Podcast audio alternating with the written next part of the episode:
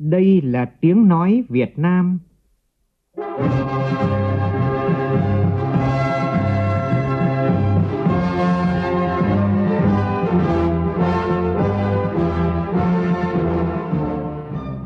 là tiếng nói Việt Nam, phát thanh từ Hà Nội, thủ đô nước Cộng hòa xã hội chủ nghĩa Việt Nam.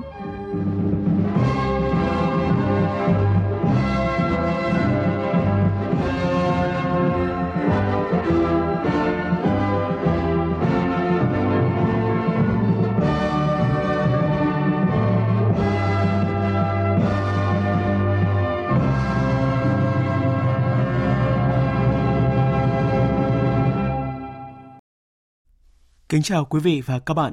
Mời quý vị và các bạn nghe chương trình Thời sự sáng của Đài Tiếng Nói Việt Nam. Hôm nay thứ Sáu ngày 20 tháng 12 năm 2019, tức ngày 25 tháng 11 năm kỷ hợi. Chương trình có những nội dung đáng chú ý sau.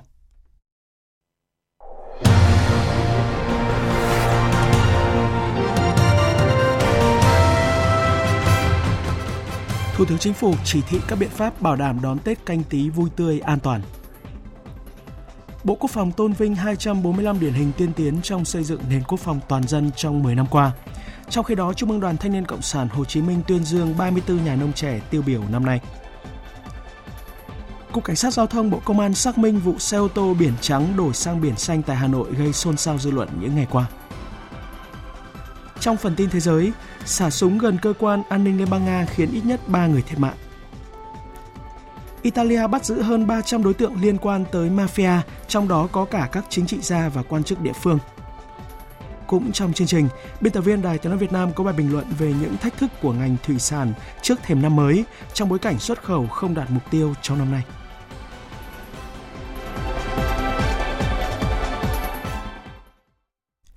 Bây giờ là nội dung chi tiết gặp 90 đại biểu điển hình tiên tiến trong xây dựng nền quốc phòng toàn dân vào chiều qua, Tổng Bí thư Chủ tịch nước Nguyễn Phú Trọng cho rằng cần ghi nhớ lời dạy của Bác Hồ, một tấm gương sống còn giá trị hơn 100 bài diễn văn tuyên truyền, mong muốn các điển hình tiếp tục hoàn thiện hơn để nhiều người học tập noi theo. Cũng nhân kỷ niệm lần thứ 30 ngày Quốc phòng toàn dân và kỷ niệm lần thứ 75 ngày thành lập Quân đội Nhân dân Việt Nam, vào chiều qua, Thủ tướng Nguyễn Xuân Phúc tới thăm và làm việc với binh chủng tăng thiết giáp. Thủ tướng đề nghị bộ đội tăng thiết giáp cần điều chỉnh theo hướng tinh gọn, mạnh và cơ động, bảo đảm phù hợp với nghệ thuật quân sự cũng như trang thiết bị hiện có. Trước đó vào sáng qua dự hội nghị Đảng ủy Công an Trung ương, Thủ tướng đề nghị lực lượng công an thực hiện quyết liệt hơn nữa việc bố trí sắp xếp lại lực lượng hợp lý, tiếp tục đóng góp tích cực để đại hội Đảng bộ các cấp diễn ra an toàn. Nhân dịp lễ Thiên Chúa Giáng sinh và năm mới 2020, vào chiều qua, Chủ tịch Quốc hội Nguyễn Thị Kim Ngân đã thăm Ủy ban Đoàn kết Công giáo Việt Nam. Chủ tịch Quốc hội mong muốn Ủy ban Đoàn kết Công giáo Việt Nam tiếp tục là cầu nối giữa Đảng và chính quyền với chức sắc, giáo dân, xây dựng khối đại đoàn kết toàn dân tộc, hướng phong trào về các khu dân cư, đẩy mạnh các phong trào thi đua yêu nước. Vào tối qua tại Hà Nội, Quân ủy Trung ương Bộ Quốc phòng tổ chức chương trình gặp mặt giao lưu điển hình tiên tiến trong xây dựng nền quốc phòng toàn dân vững mạnh giai đoạn 10 năm qua với chủ đề Cùng nhau giữ nước. Tới dự có Ủy viên Bộ Chính trị, Phó Thủ tướng Thường trực Chính phủ Trương Hòa Bình và Phó Bí thư Quân ủy Trung ương, Bộ trưởng Bộ Quốc phòng Đại tướng Ngô Xuân Lịch. Tin của phóng viên Nguyên Nhung.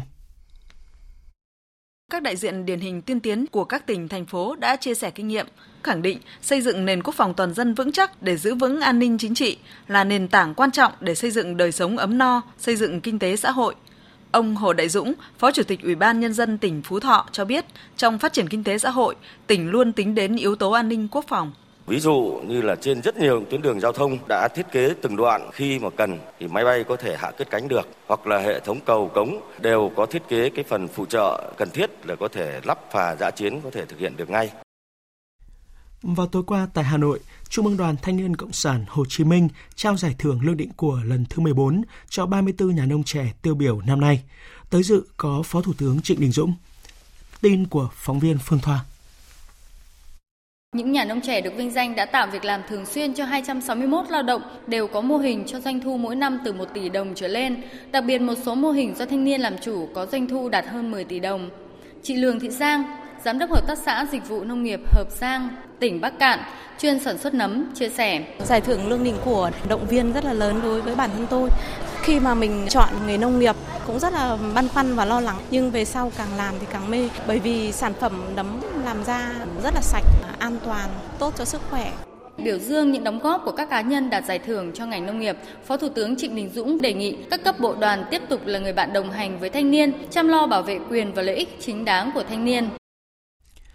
Dân số nước ta đã đạt hơn 96 triệu người. Như vậy, sau 10 năm, quy mô dân số đã tăng thêm hơn 10 triệu người, đứng thứ ba khu vực Đông Nam Á và thứ 15 thế giới. Tin cho biết. Dự báo đến năm 2050, Việt Nam sẽ trở thành nước siêu già với tỷ lệ người trên 65 tuổi chiếm 18%. Phó Thủ tướng Vương Đình Huệ yêu cầu nghiên cứu những số liệu thống kê để tìm giải pháp khắc phục tình trạng chưa giàu đã già và vượt qua bẫy thu nhập trung bình. Về vấn đề dân số già, trường đại diện Quỹ dân số Liên Hợp Quốc cho rằng Việt Nam có thể tận dụng những cơ hội thay vì chỉ nhìn nhận khía cạnh tiêu cực. Bởi người cao tuổi giàu kinh nghiệm và vẫn có thể đóng góp vào sự phát triển của đất nước. Xã hội già hóa còn mang lại cơ hội cho các ngành kinh tế hỗ trợ như chăm sóc sức khỏe cho đối tượng này. Chỉ còn hơn một tháng nữa là đến Tết Nguyên đán, Thủ tướng Nguyễn Xuân Phúc vừa ký chỉ thị số 33 về việc tăng cường các biện pháp bảo đảm đón Tết vui tươi lành mạnh, an toàn, tiết kiệm. Thủ tướng yêu cầu các bộ trưởng, thủ trưởng cơ quan ngang bộ, thủ trưởng cơ quan thuộc chính phủ, chủ tịch Ủy ban nhân dân các tỉnh, thành phố trực thuộc trung ương tập trung thực hiện một số nhiệm vụ giải pháp sau. Bộ Công Thương, Bộ Tài chính chủ trì phối với các bộ ngành địa phương bình ổn thị trường giá cả, phát hiện xử lý nghiêm các hành vi kinh doanh hàng nhập lậu, hàng giả, hàng cấm, hàng kém chất lượng, vi phạm về an toàn thực phẩm. Bộ Nông nghiệp Phát triển Nông thôn chủ trì phối hợp với các bộ ngành địa phương chủ động phương án phòng chống thiên tai dịch bệnh, bảo đảm ổn định sản xuất, đặc biệt là phòng chống rét đậm rét hại ở các tỉnh miền núi phía Bắc và các tỉnh bị ảnh hưởng bởi thiên tai. Bộ Y tế tăng cường phòng chống dịch bệnh, tổ chức tốt công tác khám chữa bệnh. Bộ Lao động Thương binh và Xã hội chủ trì phối hợp với các bộ ngành địa phương ra soát thực hiện đầy đủ các chính sách đối với người có công và đối tượng chính sách. Quan tâm hỗ trợ người nghèo, người khuyết tật, bảo đảm mọi trẻ em đều được đón Tết vui tươi đầm ấm. Bộ Giao thông Vận tải không để tình trạng người dân không được về quê ăn Tết do không có tàu xe. Đẩy mạnh ứng dụng bán vé điện tử, không để xảy ra tình trạng ép khách nâng giá, xe chở người quá quy định. Xử lý nghiêm các sai phạm. Bộ Công an triển khai hiệu quả đợt cao điểm chấn công chấn áp tội phạm, phối hợp chặt chẽ với ngành giao thông vận tải, không để ùn tắc kéo dài, nhất là trong ngày đầu và ngày cuối của đợt nghỉ Tết. Ủy ban nhân dân các tỉnh thành phố trực thuộc trung ương tổ chức bắn pháo hoa trong dịp Tết với tinh thần tiết kiệm an toàn, không tổ chức sự kiện lễ hội sao hoa lãng phí trước và sau Tết. Bộ Văn hóa, Thể thao và Du lịch chủ trì phối hợp với các bộ ngành địa phương kiểm tra giám sát việc tổ chức các hoạt động văn hóa thể thao du lịch lễ hội trong và sau Tết vui tươi lành mạnh. Các cơ quan trong hệ thống hành chính nhà nước thực hiện nghiêm việc không dùng ngân sách tổ chức đi thăm chúc Tết tặng quà đối với các lãnh đạo cơ quan, đơn vị các cấp, không sử dụng phương tiện tài sản công và các hoạt động mang tính cá nhân trong dịp Tết lễ hội, dành thời gian thăm hỏi các gia đình chính sách, các hộ nghèo, các gia đình bị ảnh hưởng bởi thiên tai là một hoạt động thiết thực chăm lo đời sống công nhân và tối qua tại khu công nghiệp Biên Hòa 2 tỉnh Đồng Nai, Tổng Liên đoàn Lao động Việt Nam đã khai mạc chương trình Ngày hội công nhân phiên trợ nghĩa tình. Đây là chương trình thứ tư được Tổng Liên đoàn Lao động tổ chức trong năm nay tại các khu công nghiệp trong cả nước. Ngày hội công nhân phiên trợ nghĩa tình lần này sẽ diễn ra đến ngày 25 tới với hội trợ mua sắm hàng giảm giá, tư vấn pháp luật, tài chính, tâm lý, kiểm tra sức khỏe và tặng quà cho hàng trăm lao động khó khăn. Liên quan đến vấn đề ổn định sản xuất chăn nuôi, chỉ nên tái đàn lợn nếu đảm bảo an toàn sinh học tuyệt đối. Đây là khuyến cáo được đưa ra trong bối cảnh tổng đàn lợn tại Đồng Nai, nơi được mệnh danh là thủ phủ chăn nuôi của cả nước, đã giảm khoảng một nửa. Tin của phóng viên Xuân Lượng. Giá heo hơi liên tục thiết lập kỷ lục, hiện lên tới trên 90.000 đồng một kg. Ngành chức năng dự báo nhiều khả năng người chăn nuôi sẽ tìm cách tái đàn, đồng nghĩa với việc nguy cơ dịch bệnh quay trở lại cũng tăng theo. Theo Phó Giáo sư Tiến sĩ Nguyễn Ngọc Hải, khoa chăn nuôi trường Đại học Nông Lâm Thành phố Hồ Chí Minh, dịch tả heo châu Phi chưa có thuốc và vaccine phòng bệnh nên giải pháp duy nhất để tái đàn là thực hiện an toàn sinh học tuyệt đối. Khi thực hiện tái đàn thì chúng ta cần phải có một cái sự tư vấn của các chuyên gia đến để đánh giá cụ thể tại cái trang trại đâu là vấn đề còn thiếu sót về mặt an toàn sinh học và cần phải thực hiện cái an toàn sinh học đó như thế nào để phù hợp với lại cái điều kiện thực tiễn. Cùng với giá thịt lợn tăng cao, trên thị trường cũng đang có hiện tượng giá thuốc Tamiflu được đẩy lên tăng gấp 3 đến 4 lần. Tin cho biết. Nhiều người cho rằng đang thiếu thuốc Tamiflu nên tìm mua để dự phòng. Theo đại diện Bộ Y tế, việc người dân tự tìm mua thuốc này tại các hiệu thuốc hoặc trên mạng Internet để dự phòng điều trị cúm A là không đúng, vì đây là thuốc kê đơn. Thực tế số ca mắc cúm không tăng nhiều so với năm ngoái, trong khi số lượng thuốc Tamiflu nhập khẩu tăng hơn. Bộ Y tế đã có văn bản gửi các cơ sở khám chữa bệnh về việc thực hiện đúng phác đồ điều trị cúm và yêu cầu ra soát lại số lượng thuốc Tamiflu đủ để cung ứng nhu cầu điều trị. Thuốc Tamiflu có số đăng ký lưu hành nên các cơ sở nhập khẩu hoàn toàn chủ động. Về vấn đề hồ thủy điện miền Bắc có nguy cơ thiếu nước do khô hạn, Hiện Hồ Hòa Bình, nơi cung cấp chính nguồn nước về hạ du, đang thấp hơn mực nước dâng bình thường hơn 15 mét và sẽ còn xuống thấp do phải tiếp tục phát điện để đảm bảo dòng chảy cấp nước sinh hoạt cho thủ đô Hà Nội. Ông Nguyễn Văn Minh, Giám đốc Công ty Thủy điện Hòa Bình cho biết. Để mà đáp ứng được về cái mức nước tới hạ du sẽ rất là khó đòi hỏi một sự phối hợp chặt chẽ giữa tập đoàn điện lực Việt Nam với các bộ tài nguyên môi trường, bộ nông nghiệp phát triển nông thôn thống nhất những cái phương án trong cái điều kiện khô hạn như hiện nay chúng tôi rất mong thứ nhất là với những người dân đang sử dụng điện thực hiện tốt cái chương trình à, tiết kiệm.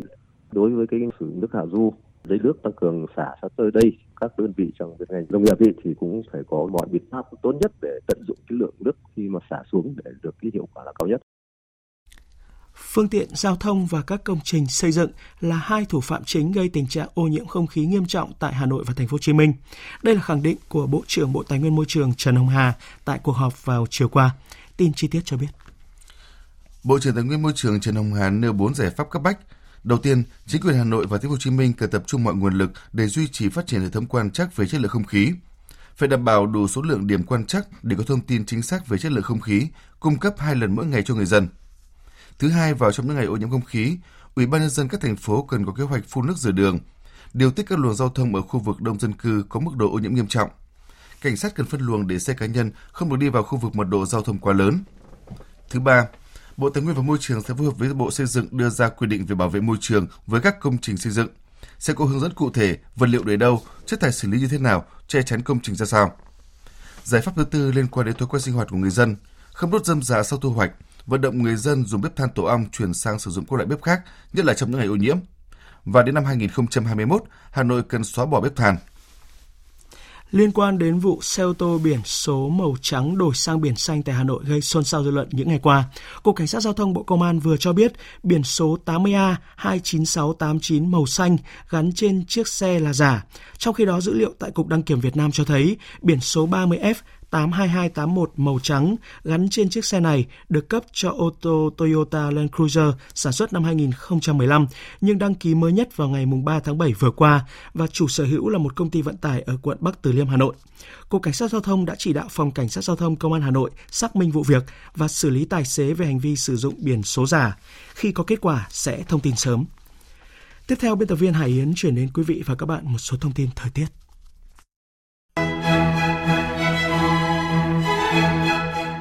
Thưa quý vị và các bạn, sáng sớm nay, không khí lạnh đã ảnh hưởng đến một số nơi ở Bắc Trung Bộ và phía Tây Bắc Bộ.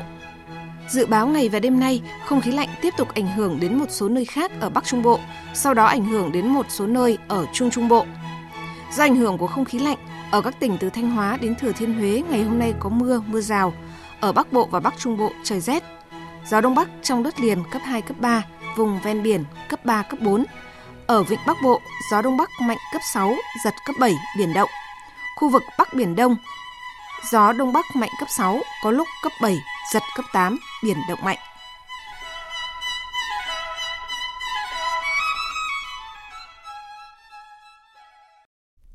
Chuyển sang phần tin thế giới, cuộc họp báo lớn thường niên lần thứ 15 của Tổng thống Nga Putin vừa diễn ra hôm qua. Trong hơn 4 giờ đồng hồ, người đứng đầu nước Nga đã trả lời hơn 60 câu hỏi. Tin của nhóm phóng viên Anh Tú và Văn Thường thường trú tại Nga. Về ảnh hưởng của các lệnh trừng phạt đối với kinh tế Nga, Tổng thống Nga cho rằng có những điểm trừ nhưng có điểm cộng. Ví dụ, cú nhảy vọt về phát triển nông nghiệp, xuất hiện ngành chế tạo động cơ trực thăng, có đột phá trong lĩnh vực quốc phòng. Kinh tế Nga đã thích ứng được với những cú sốc từ bên ngoài. Đồng rút đã ổn định hơn trước sự biến động về giá dầu. Trả lời câu hỏi về Ukraine, triển vọng dạng thức Normandy và số phận của Donbass, Nhà lãnh đạo Nga khẳng định giải quyết vấn đề này không có gì ngoài thỏa thuận Minsk, có cơ chế đặc biệt cho Donbass, cần thực hiện theo hiến pháp của Ukraine và cần đối thoại với Donbass. Về việc luận tội Tổng thống Donald Trump về các trừng phạt và triển vọng đối thoại Nga-Mỹ, nhà lãnh đạo Nga gọi đây là yếu tố của cuộc chiến chính trị nội bộ của nước Mỹ. Nhà lãnh đạo Nga cũng tuyên bố sẵn sàng kéo dài hiệp ước START 3 về cắt giảm vũ khí tấn công chiến lược bởi nếu không có hiệp ước này sẽ không có gì kiềm chế chạy đua vũ trang trên thế giới. Về quan hệ Nga-Trung Quốc, nhà lãnh đạo Nga khẳng định quan hệ giữa hai nước là tin cậy chưa từng có, các phóng viên cũng nêu các câu hỏi về một số vấn đề liên quan đến chiến tranh thế giới thứ hai, chủ nghĩa phát xít. Nhà lãnh đạo Nga tuyên bố vai trò của Ba Lan, của quân đội Liên Xô là những vấn đề quan trọng và ông sẽ viết một bài báo về vấn đề này. Trong một diễn biến khác, một vụ xả súng vừa xảy ra gần trụ sở của cơ quan an ninh Liên bang Nga ở trung tâm thủ đô Moscow. Theo truyền thông Nga thì đã có ít nhất 3 người thiệt mạng trong vụ việc này. Chính phủ Anh vừa từ chối yêu cầu đòi độc lập của Scotland. Thủ hiến Scotland Sturgeon cảnh báo Thủ tướng Anh không thể giữ Scotland trong khối Vương quốc Anh theo ý muốn. Sau hơn một tháng rưỡi khủng hoảng và tối qua, Tổng thống Liban đã chỉ định cựu Bộ trưởng Bộ Giáo dục Hassan Diab làm Thủ tướng mới. Phóng viên Ngọc Thạch, thường trú khu vực Trung Đông, đưa tin. Thủ tướng Hassan Diab cam kết sẽ thành lập chính phủ càng sớm càng tốt, nỗ lực đáp ứng nguyện vọng của người dân, đưa đất nước thoát khỏi cuộc khủng hoảng hiện nay. Thủ tướng Hassan Diab cũng kêu gọi tất cả người dân tham gia vào hoạt động khôi phục đất nước. Ông Hassan Diab gặp phải sự phản đối của phong trào tương lai của cựu thủ tướng Saad al-Hariri. Nhiệm vụ thành lập chính phủ mới của ông Hassan Diab được dự báo sẽ đầy thách thức do những bất đồng giáo phái và chính trị ở nước này. Bộ trưởng Tài chính Mỹ Mnuchin vừa thông báo Mỹ và Trung Quốc sẽ ký thỏa thuận thương mại giai đoạn 1 vào đầu tháng 1 tới. Tin của phóng viên Phạm Huân thường trú tại Mỹ. Ông Mnuchin cho biết Thỏa thuận thương mại giai đoạn 1 giữa Mỹ và Trung Quốc đã hoàn tất. Thỏa thuận này đã được văn bản hóa và sẽ được ký vào đầu tháng 1. Giai đoạn 1 của thỏa thuận thương mại Mỹ-Trung sẽ tập trung vào việc tăng gấp đôi giá trị xuất khẩu các mặt hàng nông sản của Mỹ sang Trung Quốc. Việc Trung Quốc tăng cường nhập khẩu các mặt hàng nông sản, chế tạo, năng lượng và dịch vụ của Mỹ sẽ giúp tăng trưởng kinh tế Mỹ tăng khoảng 0,5% trong vòng 2 năm tới. Bộ Thương mại Trung Quốc cùng ngày thông báo hai nước đang tiếp tục liên lạc về việc ký thỏa thuận thương mại giai đoạn 1 và nội dung văn bản này sẽ được công bố sau khi được ký.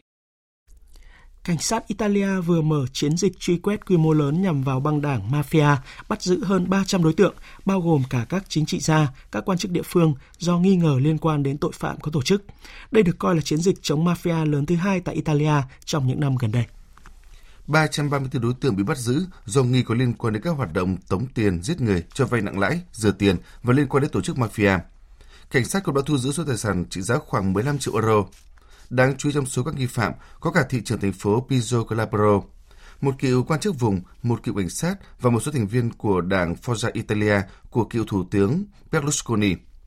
Cuộc điều tra được tiến hành cách đây 3 năm trên khắp 11 vùng của Italia. Công tố viên dẫn đầu cuộc điều tra khẳng định đây là chiến dịch chống mafia quy mô lớn nhất kể từ phiên tòa khổng lồ xử 500 tên mafia trong giai đoạn từ năm 1986 đến năm 1992. Hai lính cứu hỏa tình nguyện tại Australia vừa thiệt mạng và ba người khác bị thương khi nỗ lực ngăn chặn ngọn lửa đe dọa một khu dân cư ở phía tây nam Sydney vào đêm qua. Vụ tai nạn xảy ra sau khi lực lượng cứu hỏa trải qua một ngày chiến đấu không mệt mỏi với hơn 100 đám cháy rừng trên toàn bang New South Wales. Phóng viên Hữu Tiến thường trú tại Australia đưa tin. Trong ngày hôm qua, khoảng 2.500 lính cứu hỏa đã chiến đấu với hơn 100 đám cháy trên toàn bang New South Wales, trong đó hơn 50 đám cháy chưa thể kiểm soát. Tại một số khu vực, lính cứu hỏa phải đối mặt với ngọn lửa cao đến 60 mét trong điều kiện sức gió trên 100 km/h. Những đám cháy kinh hoàng đã phá nát khu vực ngoại ô phía tây thành phố Sydney và thiêu rụi ít nhất 20 ngôi nhà. Cơ quan khí tượng cho biết, tình hình cháy rừng sẽ tồi tệ hơn vào ngày mai khi xuất hiện gió lớn và nhiệt độ tăng cao. Nhiệt độ tại phía tây Sydney có thể lên đến 45 độ C và gió tây bắc sẽ mang khói bụi đến các khu vực ven biển thủ đô New Delhi của Ấn Độ vừa đưa vào hoạt động 100 trạm phát sóng Wi-Fi cung cấp kết nối Internet miễn phí cho toàn bộ người dân vùng thủ đô này. Tin cho hay. New Delhi có kế hoạch lắp đặt 11.000 trạm phát sóng Wi-Fi miễn phí với mục tiêu trở thành thành phố đầu tiên trên thế giới cung cấp dịch vụ Internet miễn phí. Kế hoạch đầy tham vọng này được chính quyền lãnh thổ thủ đô Delhi phê chuẩn hồi tháng 8 vừa qua. Mỗi người dùng sẽ được dùng 15 GB dữ liệu miễn phí một tháng với tốc độ truy cập 200 MB mỗi giây. Và đây mới chỉ là giai đoạn đầu người dùng ở cách trạm phát sóng trong phạm vi 50 m sẽ sử dụng được dịch vụ. Tiếp theo là một số tin thể thao đáng chú ý.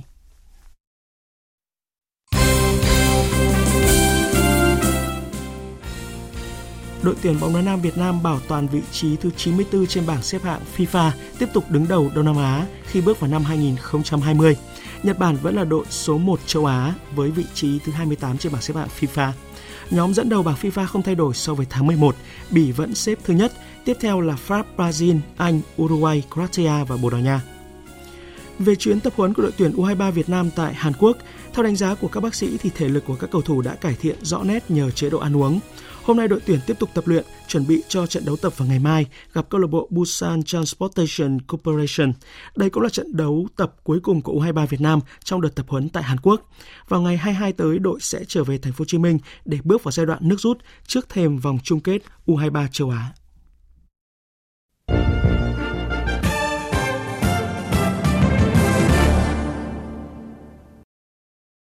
Quý vị và các bạn đang nghe chương trình Thời sự sáng của Đài Tiếng nói Việt Nam.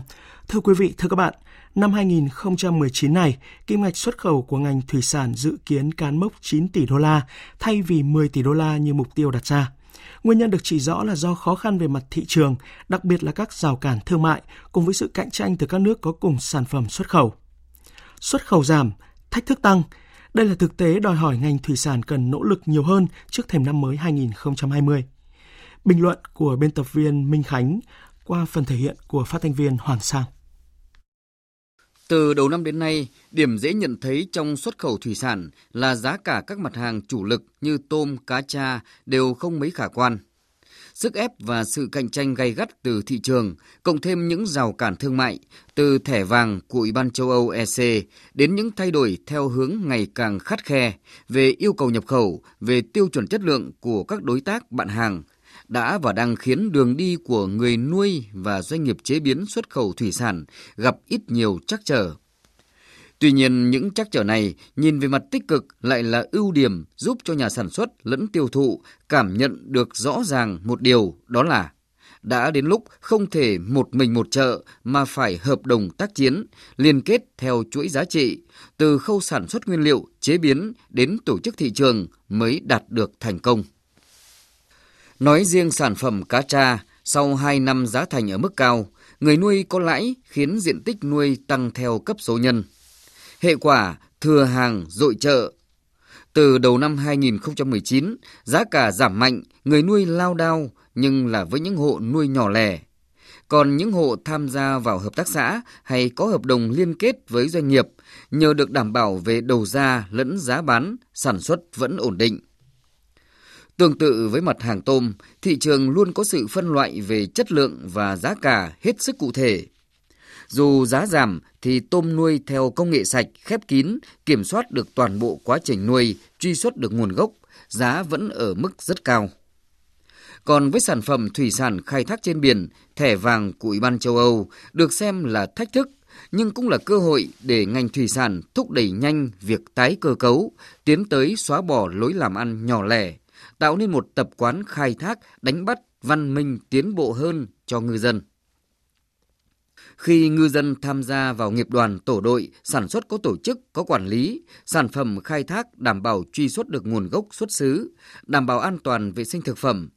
Khi đó, thẻ vàng chắc chắn sẽ được gỡ bỏ, đồng nghĩa sản phẩm thủy sản của Việt Nam bước vào châu Âu một cách hợp pháp và đúng tiêu chuẩn cơ hội mở rộng thị trường cho ngành chế biến xuất khẩu thủy sản của Việt Nam ra các quốc gia khác là rất lớn. Có thể thấy, ngoài những trở ngại đến từ chính sách thương mại hay rào cản kỹ thuật của các thị trường xuất khẩu ngày càng nhiều với những quy định chặt chẽ hơn, đã và đang ảnh hưởng trực tiếp tới hoạt động xuất khẩu, thì nội tại ngành thủy sản cũng cần nhanh chóng khắc phục những hạn chế, đó là nuôi trồng khai thác thủy sản còn manh mún nhỏ lẻ, sự gắn kết giữa lĩnh vực chế biến xuất khẩu với lĩnh vực sản xuất nguyên liệu chưa tốt, thiếu cơ sở hạ tầng, bảo quản sản phẩm sau thu hoạch và thiếu đầu tư cho các sản phẩm chế biến sâu mang thương hiệu của Việt Nam. Ngày 31 tháng 10 vừa qua, Bộ Nông nghiệp Hoa Kỳ đã chính thức công bố quyết định công nhận tương đương hệ thống kiểm soát an toàn thực phẩm cá da trơn của Việt Nam xuất khẩu sang nước này.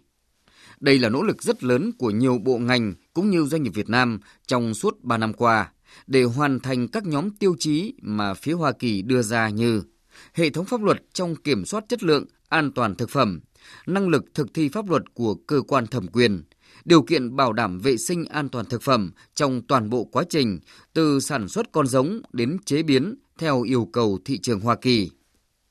Thành công từ việc gỡ rào cản cho mặt hàng cá tra vào thị trường Hoa Kỳ chính là kinh nghiệm quý cho các mặt hàng thủy sản khác của Việt Nam trong tiến trình hội nhập. Quý vị và các bạn vừa nghe bình luận nhan đề xuất khẩu giảm, thách thức tăng. Dự báo thời tiết Phía Tây Bắc Bộ nhiều mây có mưa vài nơi trời rét, Riêng khu Tây Bắc có mây, ngày nắng, đêm không mưa, gió nhẹ. Nhiệt độ từ 15 đến 27 độ, có nơi dưới 13 độ. Phía Đông Bắc Bộ nhiều mây có mưa nhỏ vài nơi, gió Đông Bắc cấp 2, cấp 3, trời rét. Nhiệt độ từ 11 đến 18 độ, riêng vùng núi cao có nơi dưới 10 độ. Các tỉnh từ Thanh Hóa đến Thừa Thiên Huế, nhiều mây, ngày có mưa, mưa rào rải rác, đêm có mưa vài nơi, gió Bắc đến Tây Bắc cấp 2, cấp 3, phía Bắc trời rét, nhiệt độ từ 17 đến 26 độ. Các tỉnh ven biển từ Đà Nẵng đến Bình Thuận, phía Bắc nhiều mây có mưa rào vài nơi, phía Nam có mây, có mưa rào và rông vài nơi, gió Đông Bắc cấp 2, cấp 3, nhiệt độ từ 22 đến 29 độ, có nơi trên 29 độ. Tây Nguyên ngày nắng, đêm có mưa vài nơi, gió Đông Bắc cấp 2, cấp 3, nhiệt độ từ 16 đến 29 độ. Khu vực Nam Bộ ngày nắng, chiều tối và đêm có mưa rào và rông vài nơi, gió Đông Bắc cấp 2, cấp 3, nhiệt độ từ 23 đến 34 độ. Khu vực Hà Nội nhiều mây có mưa nhỏ vài nơi, gió Đông Bắc cấp 2, cấp 3, trời rét, nhiệt độ từ 16 đến 21 độ. Dự báo thời tiết biển Bắc Vịnh Bắc Bộ có mưa vài nơi, tầm nhìn xa trên 10 km, gió Đông Bắc cấp 5, ngày có lúc cấp 6, giật cấp 7 biển động. Nam Vịnh Bắc Bộ có mưa rải rác, tầm nhìn xa trên 10 km, giảm xuống từ 4 đến 10 km trong mưa. Gió Đông Bắc cấp 6, giật cấp 7, biển động. Vùng biển từ Quảng Trị Quảng Ngãi có mưa rải rác ở ven bờ, tầm nhìn xa trên 10 km, giảm xuống từ 4 đến 10 km trong mưa. Gió Đông Bắc cấp 5. Vùng biển từ Bình Định đến Ninh Thuận có mưa rào vài nơi, tầm nhìn xa trên 10 km, gió Đông Bắc cấp 5. Vùng biển từ Bình Thuận đến Cà Mau có mưa rào và rông vài nơi, tầm nhìn xa trên 10 km, gió Đông Bắc cấp 5, giật cấp 6. Vùng biển từ Cà Mau đến Kiên Giang có mưa rào vài nơi, tầm nhìn xa trên 10 km, gió Đông Bắc đến Đông cấp 4, cấp 5. Khu vực Bắc Biển Đông có mưa vài nơi, tầm nhìn xa trên 10 km, gió Đông Bắc cấp 6, có lúc cấp 7, giật cấp 8, biển động mạnh. Khu vực giữa Biển Đông có mưa rào vài nơi, tầm nhìn xa trên 10 km, gió Đông Bắc cấp 5. Khu vực Nam Biển Đông có mưa rào rải rác và có nơi có rông.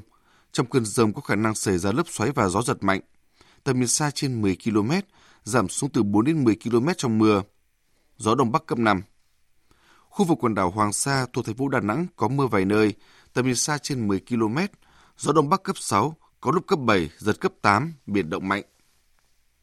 Khu vực quần đảo Trường Sa thuộc tỉnh Khánh Hòa có mưa rào rải rác và có nơi có rông. Trong cơn rông có khả năng xảy ra lốc xoáy và gió giật mạnh. Tầm nhìn xa trên 10 km, giảm xuống từ 4 đến 10 km trong mưa, gió đông bắc cấp 5. Vịnh Thái Lan có mưa rào và rông vài nơi, tầm nhìn xa trên 10 km, gió đông bắc đến đông cấp 4. Tới đây chúng tôi kết thúc chương trình Thời sự sáng nay. Chương trình do biên tập viên Hải quân thực hiện với sự tham gia của phát thanh viên Đoàn Hùng, kỹ thuật viên Đoàn Thanh, chịu trách nhiệm nội dung Nguyễn Mạnh Thắng. Quý vị và các bạn có thể nghe lại chương trình này tại địa chỉ trang web vov1.vn.